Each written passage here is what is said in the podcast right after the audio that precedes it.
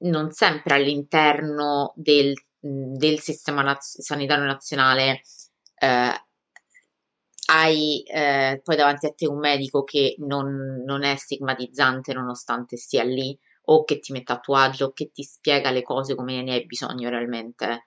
Cioè anche mh, la questione per esempio come sex worker ma anche persone che ehm, hanno una vita sessuale abbastanza attiva, cioè paradossalmente spesso vengono giudicate anche lì, anche nei posti in cui non ci dovrebbe essere giudizio.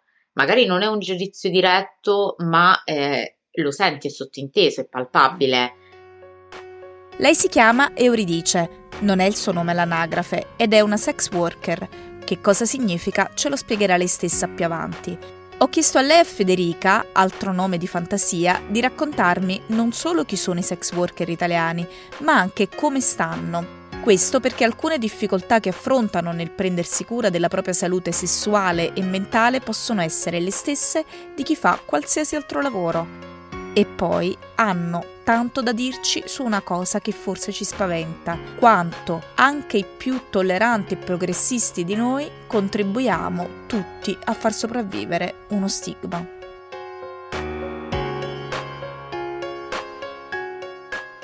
Stai ascoltando Stati di Salute, questo episodio è sui sex worker in Italia, ma riguarda anche la salute mentale e sessuale di tutti noi e il nostro rapporto con il pregiudizio. Sono Jessica Mariana Masucci, ti accompagnerò io. Siamo alla quinta puntata del podcast legato alla newsletter. Per ricevere i prossimi episodi iscriviti se non l'hai già fatto. Finiamo intanto di ascoltare la sigla.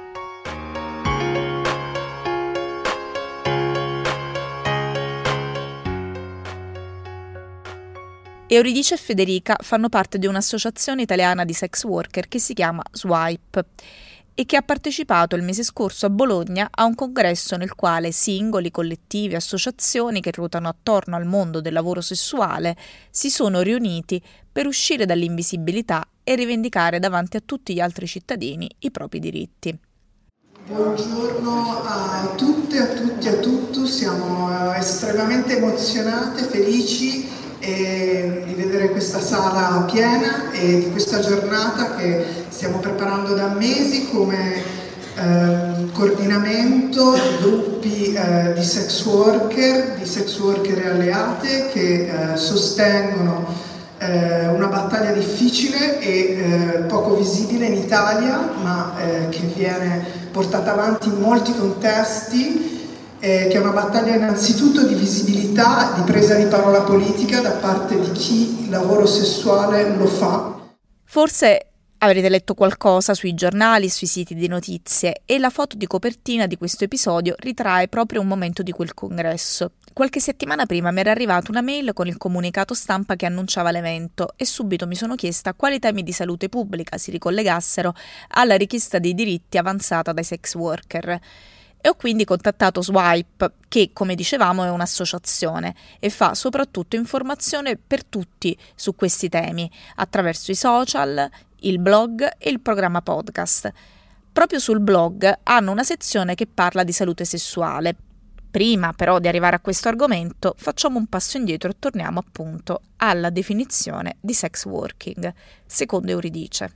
Allora, sex working diciamo è un termine ombrello che eh, inserisce all'interno eh, tutte le varie mh, eh, persone con tutte le varie modalità lavorative eh, che hanno a che fare con eh, il lavoro sessuale. È un termine ombrello che è stato, è stato coniato e utilizzato per mh, abbattere le gerarchie che erano all'interno del lavoro sessuale e ehm, mettere appunto tutta sotto un unico, un unico gruppo. Quindi si intende, si parte dall'escorting, e per poi passare a tutta la fascia anche dell'online, sugaring, dominazione, tutto quello che rientra con uh, vendita di servizi sessuali. Tuttavia, per molti italiani e italiane, l'idea del lavoro sessuale è legata all'immagine della prostituta per strada, probabilmente sottoposta a una situazione di sfruttamento. Sentiamo cosa ci dicono prima Euridice e poi Federica. Eh, creare eh, una linea di confine eh, tra uh, la, la, prostituzione e il sex work è, è, è molto complesso, cioè nel senso è, è una linea di confine molto complessa. E la questione ovviamente della, dello sfruttamento e della tratta ha, è un fenomeno con vari fattori legati insomma alle dinamiche delle frontiere, la dinamica dell'immigrazione, lo sfruttamento ha tantissime insomma eh, questioni all'interno e, e quindi mh, non c'è una differenza precisa e che lo sfruttamento è un discorso, la, la possibilità di, di, lab- di lavorare è, è, un altro discorso. Qua entriamo poi un attimo nel, di più nel tema dei diritti più che... Quindi insomma diciamo che è, è quello. All'interno del, del contesto della, del sex work l'idea di non avere gerarchie all'interno della, del mondo delle lavoratrici sessuali è un, una questione anche di come, come si può... Mm, è, è, un, è, un, discorso anche di non creare eh, divisione poi all'interno, umiliando e, e, mettendo da una parte tutte le persone che vivono una condizione di sfruttamento e eliminarli anche diritti, possibilità, eccetera, e poi mettere le sex worker più privilegiate che quindi si definiscono sex worker dall'altra parte. Noi cerchiamo di utilizzare meno questa divisione anche per evitare appunto di subire stigma che determinate categorie di sex worker come per esempio appunto la collega parlava di persone migranti, di persone che lavorano in strada, subiscono, ma come anche nel più piccolo determinate categorie di sex worker che invece non vengono sfruttate subiscono. Banalmente, parlo proprio terra a terra, poi vedi tu come metterlo. Quando parli di sex working ti dicono, ah ok, ma fai le cam, non fai sesso con i clienti, perché comunque il sesso penetrativo è visto molto di più come un tabù. Quindi finché gli emeni o finché te spogli in cam, va bene, sei quasi un pochino più degna rispetto alla prostituta che fa sesso penetrativo. E quindi anche per, ab- eh, per abbattere queste gerarchie che spesso fanno proprio parte anche eh, delle sex worker, andiamo a utilizzare un termine ombrello. Ho dunque chiesto loro, per completare il quadro della situazione, di darmi qualche indicazione in più su chi sono i sex worker in Italia, nonostante, come potete immaginare, non esistano dati e statistiche realmente affidabili.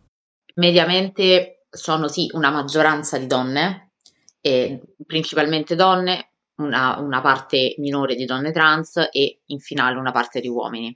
Ma anche eh, questo mh, è molto difficile poi da, dare dei, dei numeri effettivi perché sia per lo stigma è un fenomeno molto sommerso, molte persone non si dichiarano sex worker e poi ci sta anche una, un altro fattore di complessità aggiunta, cioè che il sex working può essere fatto sì come lavoro a tempo pieno, come lavoro occasionale, quindi come definiamo all'interno delle statistiche dei numeri le sex worker, cioè la sex worker che fa sex working tutti i giorni o um, la persona che magari fa, non so, la cameriera, ma ogni tanto fa anche sex work. Quando ne parlava Dea, mi è proprio venuto in mente questa persona in corteo, che probabilmente hai visto anche tu, che aveva tutto un velo sul, sul viso, mi ha colpito molto, una maschera sopra e aveva il cartello sopra, quindi pur di poter stare con noi, pur di poter manifestare i suoi diritti, era completamente coperta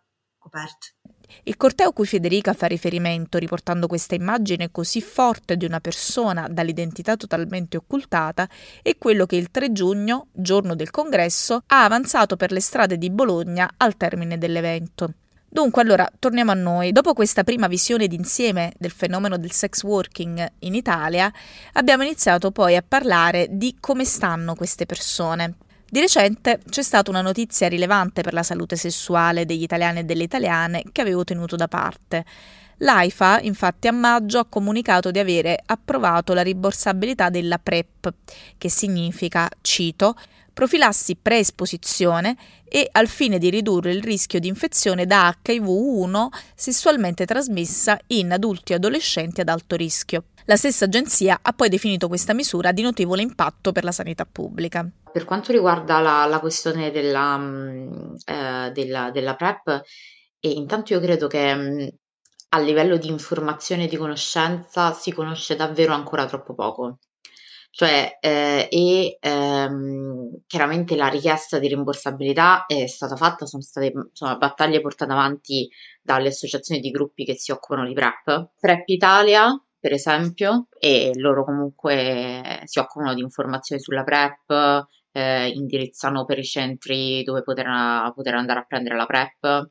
E io, per esempio, faccio i test um, per infezioni sessualmente trasmissibili da Plus Roma e, e il servizio è mh, mm, per tutte le persone, non per chi fa sex work. Una questione mh, mm, che personalmente trovo molto importante è eh, che eh, la, la, questione della PrEP è stata per molto tempo um, completamente, insomma, anche stigmatizzata, cioè ah, c'è ancora molto stigma uh, sul, sul, discorso, sul discorso PrEP, in generale sulle modalità in cui le persone decidono di uh, gestire la, la, propria salute sessuale.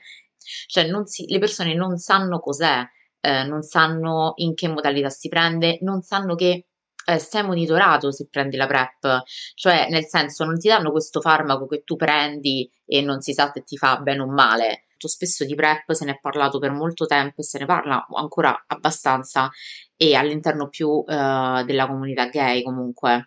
È un qualcosa eh, che è difficile eh, sentire donne parlare di PrEP e, eh, e che sta uscendo magari più da una bolla ma um, non, è, non è stato sempre così che ovviamente lo stigma che c'è sull'HIV sulla PrEP c'è poi anche su tantissime altre malattie sessualmente trasmissibili, tanto che mi viene in mente, io parlo molto terra terra, della persona, ma non solo del cliente, anche della persona con cui esci che ti viene a dire no, no, ma io non faccio i test perché sono pulito. Cioè c'è tanto ancora questa, mm, questa cosa. E a proposito dei test per le malattie sessualmente trasmissibili che citava Federica, ho chiesto loro cosa mi potessero dire riguardo l'accessibilità. Apro prima però una parentesi. Loro preferiscono parlarne come infezioni, non malattie sessualmente trasmissibili, perché è meno stigmatizzante utilizzare questa espressione.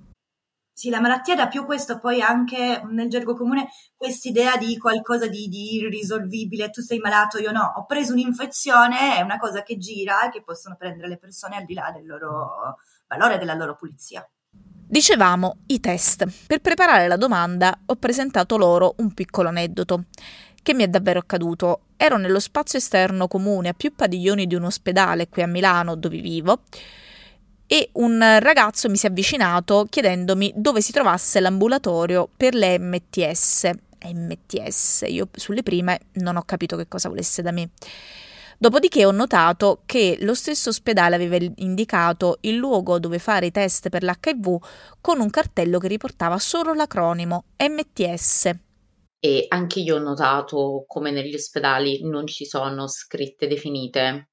È una cosa che appunto ho notato anch'io e credo infatti che sia mh, una questione eh, anche sì di voler tenere in maniera sommersa le cose e di conseguenza cioè sono due questioni che poi eh, si alimentano, si, si vanno ad alimentare a vicenda. C'è uno stigma sociale, culturale, quindi tutto viene tenuto sotto. Di conseguenza, siccome è tutto sotto, se eh, io ho un'infezione e devo andare lì, ehm, ho difficoltà all'idea di andare in quel posto, anche a chiedere informazioni appunto su dove è un posto o un altro. Ma al di là dello stigma, è complicato con il sistema sanitario nazionale accedere a questi test per chi fa sex working e in generale per un qualsiasi cittadino? È molto complesso accedere ai test, intanto perché non esiste una vera educazione sessuale a, a 360, anche sulle infezioni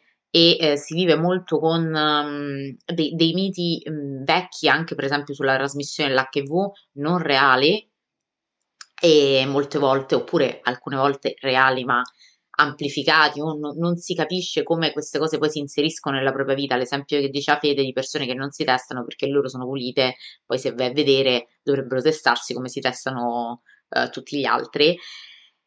E, um, e, e, quindi non c'è proprio anche una consapevolezza, anche molto spesso all'interno di chi fa sex working, uh, su um, quali sono i test che servono e dei quali si ha bisogno. dall'altro lato, all'interno del sex working c'è lo stigma di essere persone malate, sporche, infettive, eccetera, eh, che non tiene minimamente conto di invece chi magari all'interno del, del mondo del sex work si testa, si protegge o appunto utilizza eh, eh sistemi come la PrEP con screening e, e, si protegge in questa maniera. Il problema è che dipende tanto da regione a regione perché c'è magari a, da città a città anche solo a Torino c'è un po' la roba di chiamare il centro MST per 20 giorni, infatti noi ci scherziamo anche e al trentesimo giorno forse ti rispondono e ti danno l'appuntamento tra altri tre mesi perché anche loro sono belli pieni. Eh, magari vai ad Asti, mi diceva un mio amico di Asti che non è sex worker però comunque utilizza appunto i servizi di screening per eh, MST gratuite che loro due giorni ti prendono, quindi L'accessibilità ai servizi non è sempre così semplice, dipende tanto dal territorio. Adesso non so da, da Euridice come funziona. Qua a Torino io ho deciso di farli privatamente, forse perché io sono troppo ipocondriaca, quindi preferivo pagare quegli 80 euro ogni tre mesi per lo screening completo, che tra l'altro io faccio a Milano perché mi hanno consigliato uno studio, e non inserirmi in questo iter che io personalmente reputavo troppo, troppo macchinoso e quindi il discorso poi è tornato inevitabilmente sul tema del pregiudizio. Non sempre all'interno del, del sistema naz- sanitario nazionale eh, hai eh, poi davanti a te un medico che non, non, è stigmatizzante nonostante stia lì o che ti mette a tuo agio o che ti spiega le cose come ne hai bisogno realmente. Cioè anche mh, la questione per esempio come sex worker ma anche persone che ehm, hanno una vita sessuale abbastanza attiva, cioè paradossalmente spesso vengono giudicate anche lì, anche nei posti in cui non ci dovrebbe essere giudizio. Magari non è un giudizio diretto, ma eh, lo senti, è sottinteso, è palpabile. Appunto, a proposito di stigma, eh, secondo me il tema della salute mentale si lega a, in generale al tema del lavoro in generale al sistema appunto nel quale viviamo, innestandosi su un tipo di lavoro che già di suo ha dei problemi con la questione della stigmatizzazione come il sex work, diventa una sovrapposizione di cose che secondo me insomma mh, rende ancora più complesso il discorso. Qual è l'impatto sulla salute mentale di questo lavoro e che cosa si può fare come eh, società e come Stato, quindi per rendere le cose un po' più facili per tutti. Devo dire che a me impatta molto di più e sto lavorando, vado in terapia, lo stigma rispetto al mio lavoro. Io ho poche volte problemi legati alla mia salute mentale, alla mia ansia e un disturbo d'ansia, sono anche in terapia farmacologica, psichiatrica. Eh, mette molto più in crisi il fattore di dover affrontare lo stigma, di dover affrontare il fatto che ci sono miei video online e li puoi vedere pure il panettiere, di dover affrontare l'iter delle MST che non posso chiamare, fare coming out e averle prima dover affrontare il termine economico e quindi non poter magari fare ricevute non nominali questo stigma mi porta a delle problematiche di salute mentale che mi portano, che affronto in terapia. Per quello che riguarda il, il, il mio lavoro nel, nel concreto, in realtà no, cioè patisco questa cosa qui. Un'altra cosa che è giusto, però mi dà un po' fastidio, però questo ci arriveremo tra un po', è che io mi sono cercata lo psicologo, lo psichiatra e il ginecologo sex work friendly non credo che il panettiere, per esempio, si debba andare a cercare lo psichiatra, lo psicologo, il, gineto- il ginecologo formato e friendly sul pane. Capire quali sono i propri pregiudizi quando ci si trova davanti a una persona che fa sex work e ti si siede davanti e ti racconta del, del suo lavoro è molto difficile. Per fare un esempio, io um, un po' di tempo fa ho bisogno di cambiare il medico di base, la dottoressa di base, ho dei forti problemi con la mia dottoressa di base, io per procrastinazione, varie questioni, non l'ho mai cambiata. Ed è una persona con cui ho diverse dinamiche di problemi anche legate alla questione del mio lavoro. E mh, c'è un, un, evidente scollamento tra come gestisce altri pazienti e me. E par- parlando uh, con una persona che conosco che abita nella zona dove io ho la dottoressa di base, cioè che, dove abita mia madre praticamente, come quartiere, E io dicevo che voglio cambiare la dottoressa di base, al di là che per avvicinarmela per tutte queste dinamiche di stigma. Questa persona è una persona alleata, una persona con cui mh, eh, c'è una, par- una, una, solidarietà e condivido un percorso di collettivi politici, cioè abbiamo comunque un rapporto molto stretto. E mi dice: Guarda, io con la mia mi trovo benissimo, eh, mi chiama quando sto male, così così, però è lontano perché è vicino alla tua. Come si chiama la tua dottoressa? Era la mia. Lo stesso per loro vale sia quando cercano un medico di base, come abbiamo ascoltato, che quando cercano uno psicoterapeuta.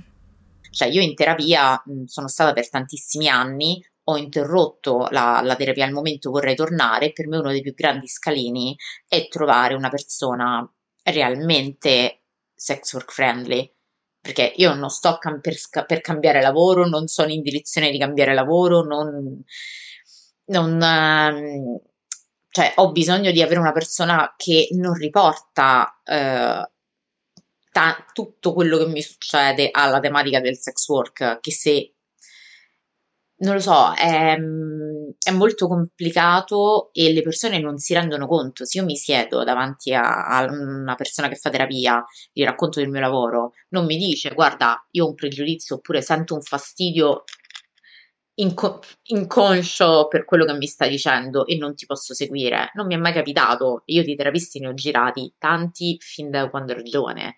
E magari io ti dico, dico a una dottoressa, una psicologa, una psichiatra che sono una sex worker e fa tutto un percorso per aiutarmi a smettere, veramente mi vuole aiutare, però anche il discorso essenziale rientra nello stigma. E i miei percorsi terapeutici sono stati alle volte molto lunghi, alle volte erano abbastanza assidui e questa cosa ovviamente eh, l'ho sempre pagata con i miei soldi. Io non ho neanche pensato di andare all'interno del sistema sanitario nazionale e tu, tutto il, um, il, il, il, mondo del centro della salute mentale eh, pubblicamente. Adesso che so che vor- dovrei tornare in terapia e sono più di due anni che tergiverso. Infine, ho chiesto loro se volessero aggiungere qualcosa alla nostra conversazione.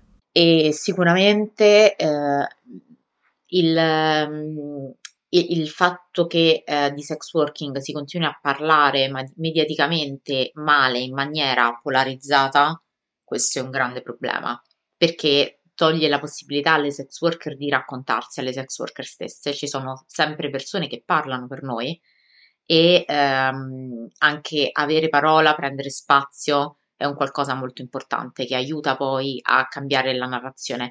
Una cosa che ho notato mentre parlavamo in questa chiacchierata, ma anche in tante altre volte, che mh, tantissime volte ci capita di dire appunto questa, questa cosa non è poi solo se per le sex worker, perché anche per altre persone che lavorano. La conclusione di Euridice riguarda più il tema dei diritti e del lavoro, ma anche per la salute mi sono resa conto di quanto i loro problemi riguardino tutti, in un modo o nell'altro, o perché siamo accomunati dal fatto di avere lo stesso sistema sanitario, che finora ha fatto davvero poco per la salute mentale pubblica e per renderla veramente accessibile a tutti, e lo stesso vale in alcuni casi per la salute sessuale, ritorniamo al discorso dei test, offrendo un servizio molto variabile da regione a regione, da città a città. In altri casi i loro problemi ci riguardano perché quando raccontano di un professionista o di chiunque altro che non riesce a fare davvero i conti con i propri pregiudizi, stanno parlando di noi.